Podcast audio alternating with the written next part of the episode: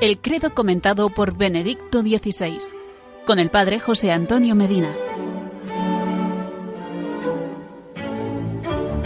Hola amigos, porque queremos tener razones para creer y motivos para la esperanza, seguimos compartiendo el credo comentado por Benedicto XVI. Hoy hablaremos sobre creer en el Creador del cielo y de la tierra. En el primer versículo de la Sagrada Escritura, en efecto, se lee, Al principio creó Dios el cielo y la tierra. Es Dios el origen de todas las cosas. Dios se manifiesta como Padre en la creación y al crear muestra su omnipotencia. Pero hoy nuestra pregunta es, en la época de la ciencia y de la técnica, ¿tiene sentido todavía hablar de creación? ¿Cómo debemos comprender las narraciones del Génesis?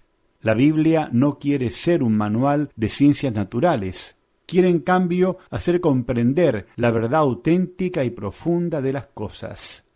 La verdad fundamental que nos revelan los relatos del Génesis es que el mundo no es un conjunto de fuerzas entre sí contrastantes, sino que tiene su origen y su estabilidad en la razón eterna de Dios. Creer que en la base de todo exista esto ilumina cualquier aspecto de la existencia y da la valentía para afrontar con confianza y esperanza la aventura de la vida. Por lo tanto, la escritura nos dice que el origen del ser, del mundo, nuestro origen, no es lo irracional y la necesidad, sino la razón y el amor y la libertad. De ahí la alternativa, o prioridad de lo irracional, de la necesidad o prioridad de la razón, de la libertad, del amor. Nosotros creemos en esta última posición.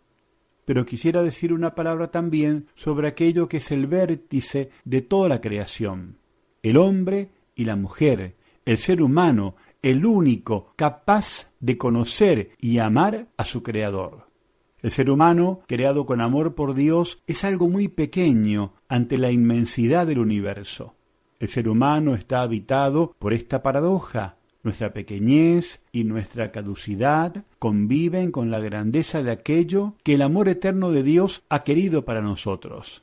Queridos hermanos, vivir de fe quiere decir reconocer la grandeza de Dios y aceptar nuestra pequeñez, nuestra condición de criaturas, dejando que el Señor la colme con su amor, el mal, con su carga de dolor y de sufrimiento, es un misterio que la luz de la fe ilumina, que nos da la certeza de poder ser liberados de él, la certeza de que es bueno ser hombre. Nos encontramos la semana que viene para conocer más nuestra fe, la fe de la Iglesia, la fe que nos gloriamos de profesar en Cristo Jesús. Que Él les bendiga hoy y siempre. El credo comentado por Benedicto XVI, con el padre José Antonio Medina.